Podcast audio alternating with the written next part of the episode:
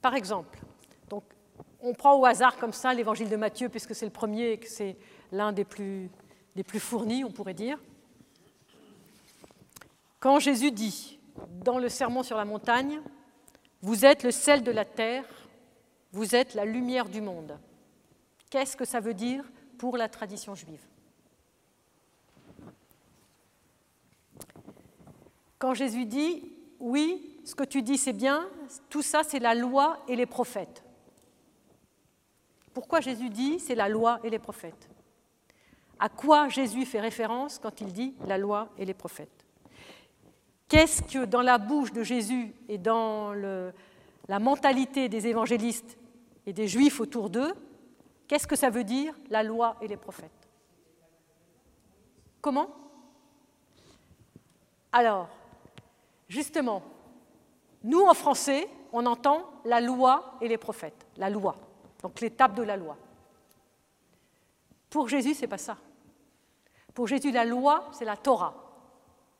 La loi se dira nomos en grec et passera en français et dans d'autres langues euh, sous le mot loi. Mais Torah, ce n'est pas la loi au sens euh, article 1, article 2, article 3. C'est la Torah. Et qu'est-ce que c'est la Torah? C'est les cinq premiers livres du Pentateuque. Enfin, les cinq livres du Pentateuque, il n'y en a pas d'autres d'ailleurs. OK? Et qu'est-ce que c'est ces cinq livres du Pentateuque? Est-ce que vous les connaissez? Genèse, Exode, Lévitique, Nombre, Deutéronome. Est-ce que nous les connaissons? Est-ce que nous connaissons vraiment leur contenu? Donc vous comprenez que quand Jésus dit ça, ce que tu dis, c'est bien, c'est dans la loi les prophètes. Si on ne connaît pas ce qu'il y a dedans, vous comprenez bien qu'il y a des choses qui nous échappent.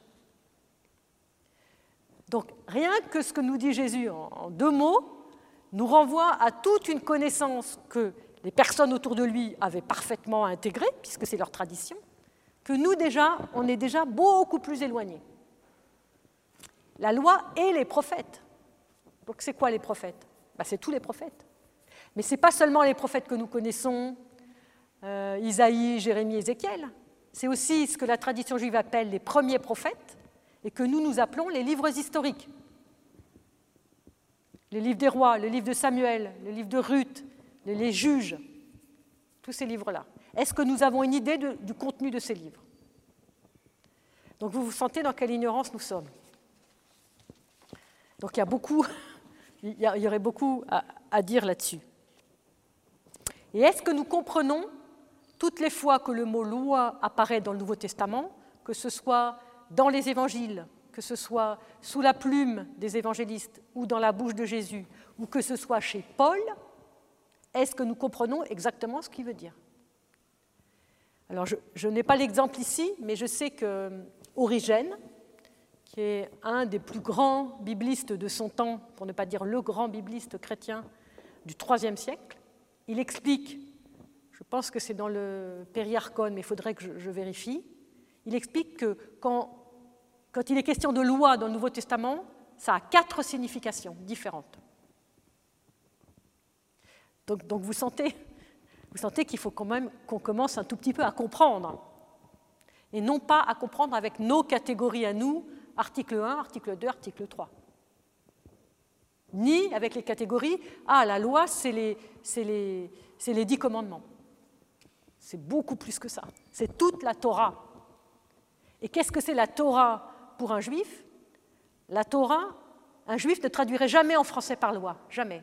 Il traduirait par enseignement, il traduirait par visée, parce que la, la racine qui est derrière le mot Torah, c'est yara, ça veut dire envoyer une flèche, viser. Ça veut dire aussi projet, projeter. La Torah, c'est le projet que Dieu a pour l'homme et pour toute l'humanité. C'est la boussole du comportement humain pour qu'il vive heureux sur la terre. C'est ça la Torah. Vous, voyez qu'on est loin de, de article 1, article 2, article 3.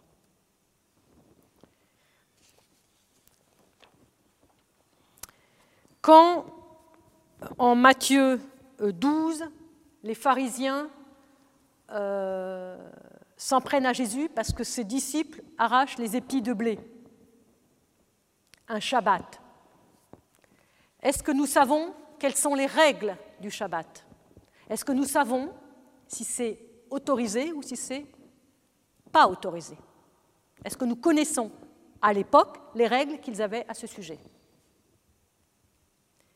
Que ce soit pour, pour cet épisode-là ou que ce soit pour n'importe quel autre épisode de controverse de Jésus avec des pharisiens ou avec des docteurs de la loi sur des sujets concernant le Shabbat, c'est pas permis ce que tu fais, c'est défendu ce que tu fais, etc.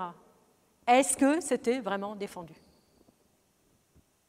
Est-ce que nous connaissons les 39 travaux interdits le jour du Shabbat et ceux qui sont autorisés? Est-ce que nous savons que quand Jésus, euh, quand Jésus guérit l'homme à la main desséchée le jour du Shabbat et que tous les Juifs qui sont là euh, le regardent en disant celui-là, on va lui dire que ce n'est pas bien du tout ce qu'il fait et on est furieux contre lui, est-ce que nous savons que c'est parfaitement autorisé?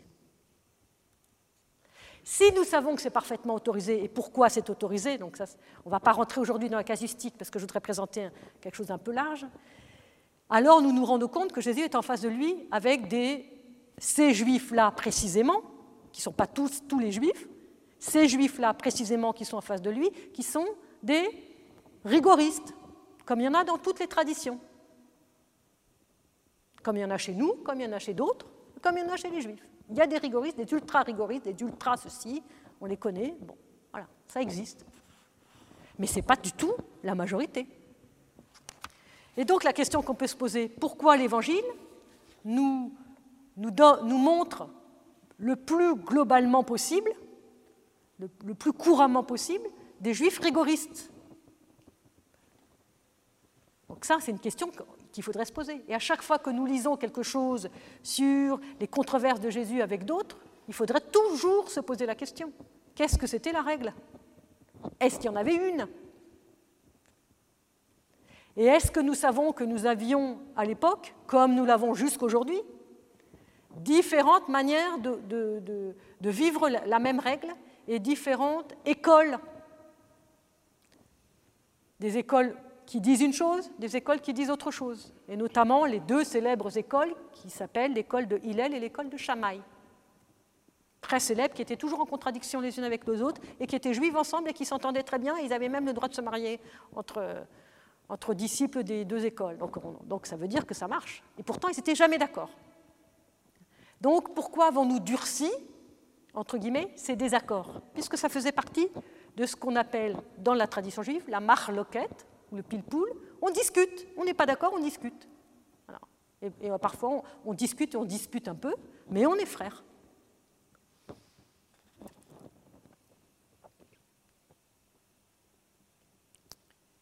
Quand Jésus, quand un docteur de la loi vient voir Jésus et lui dit euh, qu'est-ce qu'il est bon de faire pour avoir la vie éternelle, Jésus lui dit mais qu'est-ce que tu as lu?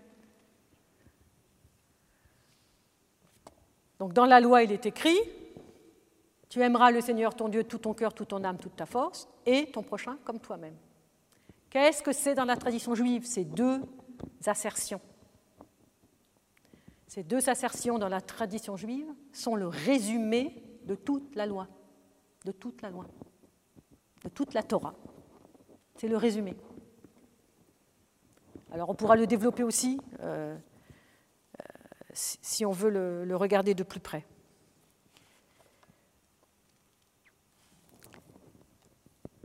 Et ensuite, dans l'un des, je crois que c'est chez Marc, Jésus lui dit, mais tu, as lu ça, tu as lu? Qu'est-ce que tu lis dans la Torah?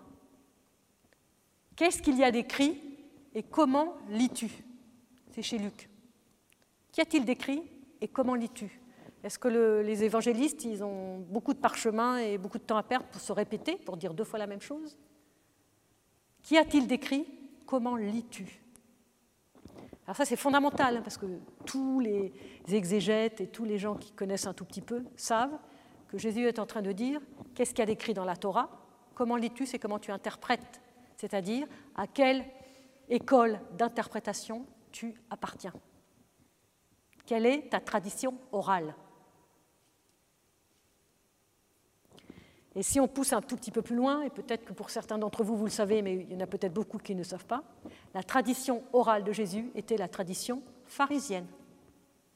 Pharisienne.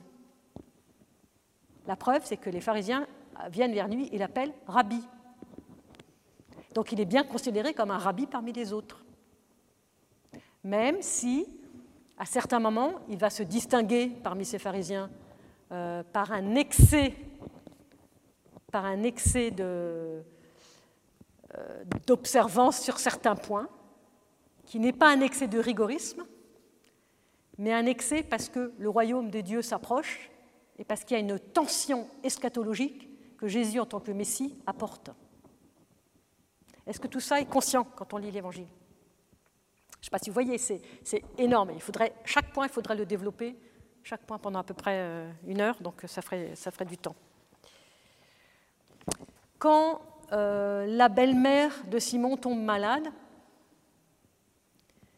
et que Jésus la guérit. Qu'est-ce que c'est que cette belle-mère de Simon? Combien de fois y a-t-il le mot belle-mère dans le Nouveau Testament? Et à quelle belle-mère cela fait référence? Il n'y a qu'une belle-mère dans toute l'écriture juive. Il n'y en a qu'une. C'est un mot qui est extrêmement rare. c'est la belle-mère de Ruth, la Moabite. De Ruth, la Moabite. Donc il y a forcément un lien. Il n'y a qu'une belle-mère dans le Nouveau Testament, c'est celle de Simon, à part le petit épisode, euh, la bru contre sa belle-mère, le, le contre sa mère. Bon, à part cet épisode, mais ça n'est pas une personne précise, c'est juste des noms de famille, d'appartenance familiale. Il n'y a qu'une belle-mère dans le Nouveau Testament, c'est celle de Simon. Et il n'y en a qu'une dans l'Ancien, c'est celle de Ruth. Il n'y aurait pas quelque chose à voir entre les deux? Donc ça serait très intéressant d'aller voir. On pourrait faire aussi une étude là-dessus. Un autre critère très important, puisque j'y suis, si vous ne comprenez pas quelque chose, que ce soit dans l'un ou dans l'autre testament, allez voir, allez voir ce que l'on dit dans l'un ou l'autre. Parce qu'il y a des mots rares il y a des expressions rares, et l'un éclaire l'autre, toujours. Tous les saints-pères vont le dire, le nouveau éclaire l'ancien, l'ancien éclaire le nouveau. Et quand on ne comprend encore pas ce qui se passe, allons voir la première fois que l'expression est dite dans la Torah, dans la Bible. La première fois. Et là, nous avons la clé. Très souvent, nous avons la clé pour tout le reste de la Bible. Faisons cet effort, ce n'est pas très compliqué. Il suffit d'avoir une concordance. On a tous des concordances maintenant avec Internet. Quand Jésus guérit le lépreux, en Matthieu et en Marc, il va lui dire Monte toi au prêtre et offre le sacrifice prescrit par Moïse. C'est-à-dire, par Moïse, ça veut dire quoi le sacrifice prescrit par Moïse? C'est-à-dire par la Torah de Moïse, c'est-à-dire par la Torah. Donc Jésus guérit, mais il faut qu'il offre le sacrifice, le lépreux. Donc Jésus, il est bien dans, l'observance de son peuple. Sinon, il n'aurait jamais dit, il aurait dit, ça sert à rien, euh, laisse tomber, euh, moi je t'ai guéri, c'est bon. Quoi. Il n'a jamais dit ça. Jésus n'a jamais dit, n'observez pas le Shabbat. Au point que les saintes femmes, le vendredi jusqu'au samedi soir, elles observent le Shabbat. Et Jésus ne leur a jamais dit. Si Jésus leur avait dit, vous pensez bien qu'elle serait allée au tombeau bien avant euh, la, pointe de l'aube du dimanche. Donc quelles, quelles, sont nos idées sur cette observance du Christ et de Jésus dans son humanité que l'on a euh, alors qu'on a l'Évangile sous les yeux et que si on regarde avec attention, on voit bien qu'il y a une observance qui est quand même tout à fait... Euh, magnifique. Que signifie l'expression fils de l'homme je vous fais un, grand tableau là, je brasse, euh, il faudrait chaque point. Mais c'est juste pour que quelque chose se réveille dans nos oreilles. À chaque fois que Shabbat, pharisien, fils de l'homme, belle-mère, que ces mots apparaissent dans les évangiles, à chaque fois, posons-nous la question. Qu'est-ce que ça veut dire, fils de l'homme?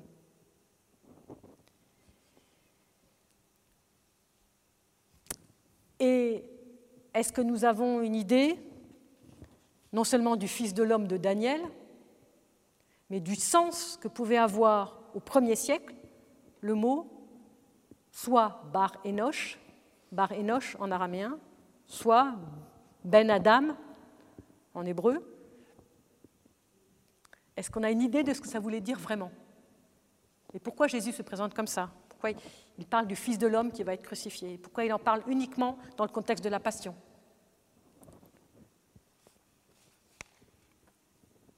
Est-ce qu'il n'y aurait pas une dimension eschatologique dans cette expression? Pourquoi le jour où Jésus fait son entrée triomphale à Jérusalem, les, apôtres et tous ceux qui l'accompagnent coupent des branches de palmier aux arbres ou des branches de feuillage et chantent Béni soit celui qui vient au nom du Seigneur. Pourquoi? Ils auraient pu trouver une autre phrase. Pourquoi cette phrase-là? À quoi elle fait référence?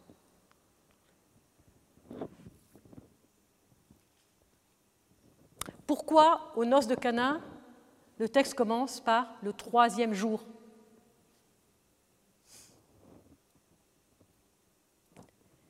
Est-ce que nous savons que les noms des jours de la semaine en hébreu se disent Yom Rishon, premier jour, Yom Sheni, deuxième jour, Yom Shlishi, troisième jour, Yom Revi'i, Yom Ramishi, Yom Shishi et Yom Shabbat.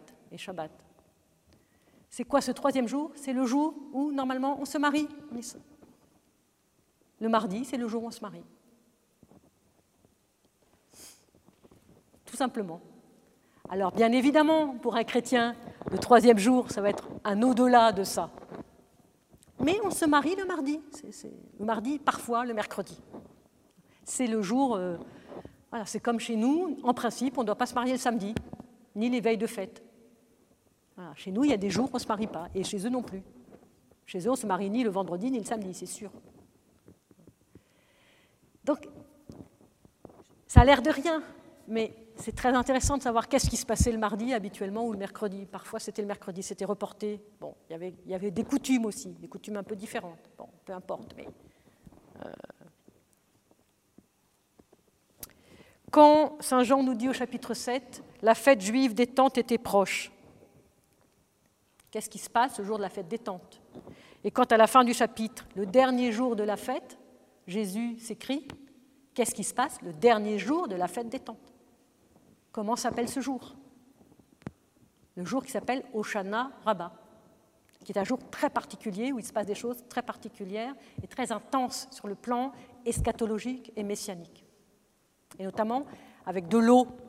On a porté, tous les jours d'ailleurs, on a porté, mais particulièrement le septième jour, on a porté de, on faisait, on versait des libations d'eau euh, sur l'autel du temple.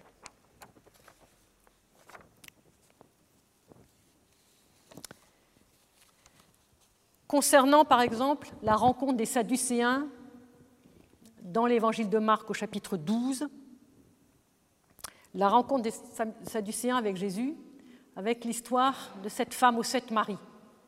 Une histoire totalement abracadabrante, entre guillemets. Vous connaissez une femme qui a eu sept maris et qu'ils étaient tous frères Donc cet aspect, excusez-moi, abracadabrant, c'est ce qu'on appelle un cas de casuistique dans la tradition juive. Les rabbins ont trop discuté d'un cas qui n'a jamais existé, qui n'existera jamais, mais au cas où, non seulement au cas où, mais si jamais on peut envisager un cas comme ça, alors qu'est-ce qu'il faut décider? Mais c'est comme ça pour toutes les questions. Pour ceux qui connaissent un peu le Talmud, c'est... Euh, voilà. Donc c'est un cas de casuistique, tout simplement. Et ce cas de casuistique est poussé, j'ai envie de dire, à l'extrême,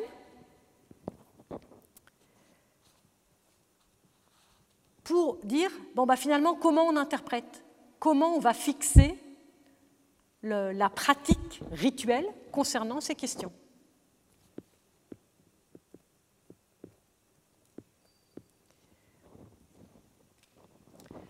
Donc tout ça est très important parce que nous, nous constatons notre grande ignorance, d'une part, et d'autre part, l'incarnation de Jésus dans son peuple. Et que même la parole de Jésus, qui est la parole divine, qui est la parole de Dieu, le Logos incarné, on en est bien d'accord, on ne va pas du tout revenir là-dessus, c'est évidemment très clair. Même Jésus, Logos incarné, Verbe du Père, parole du Père, même sa parole, elle n'est pas tombée du ciel. Puisqu'il a voulu entrer dans notre incarnation, il a voulu entrer dans une tradition et l'épouser entièrement. Et l'apprendre, l'apprendre comme enfant. Jésus, fils de Dieu, il apprend comme enfant et il grandit en sagesse et en grâce, comme dit l'Évangile.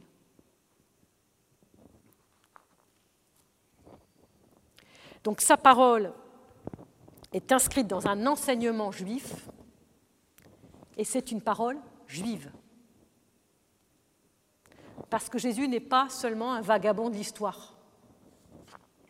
Il ne surfe pas sur l'histoire. Il entre vraiment, concrètement, dans l'histoire. Et pour nous, c'est très important.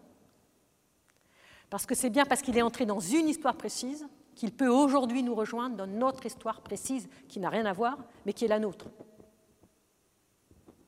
Donc il y va, il y va de, la, de véracité de l'incarnation. Et ça, c'est fondamental parce que ça fait partie de notre foi.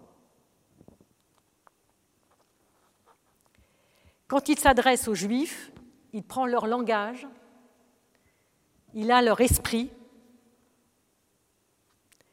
et il s'adresse à eux, sachant tout le, j'ai envie de dire, le background qu'ils ont.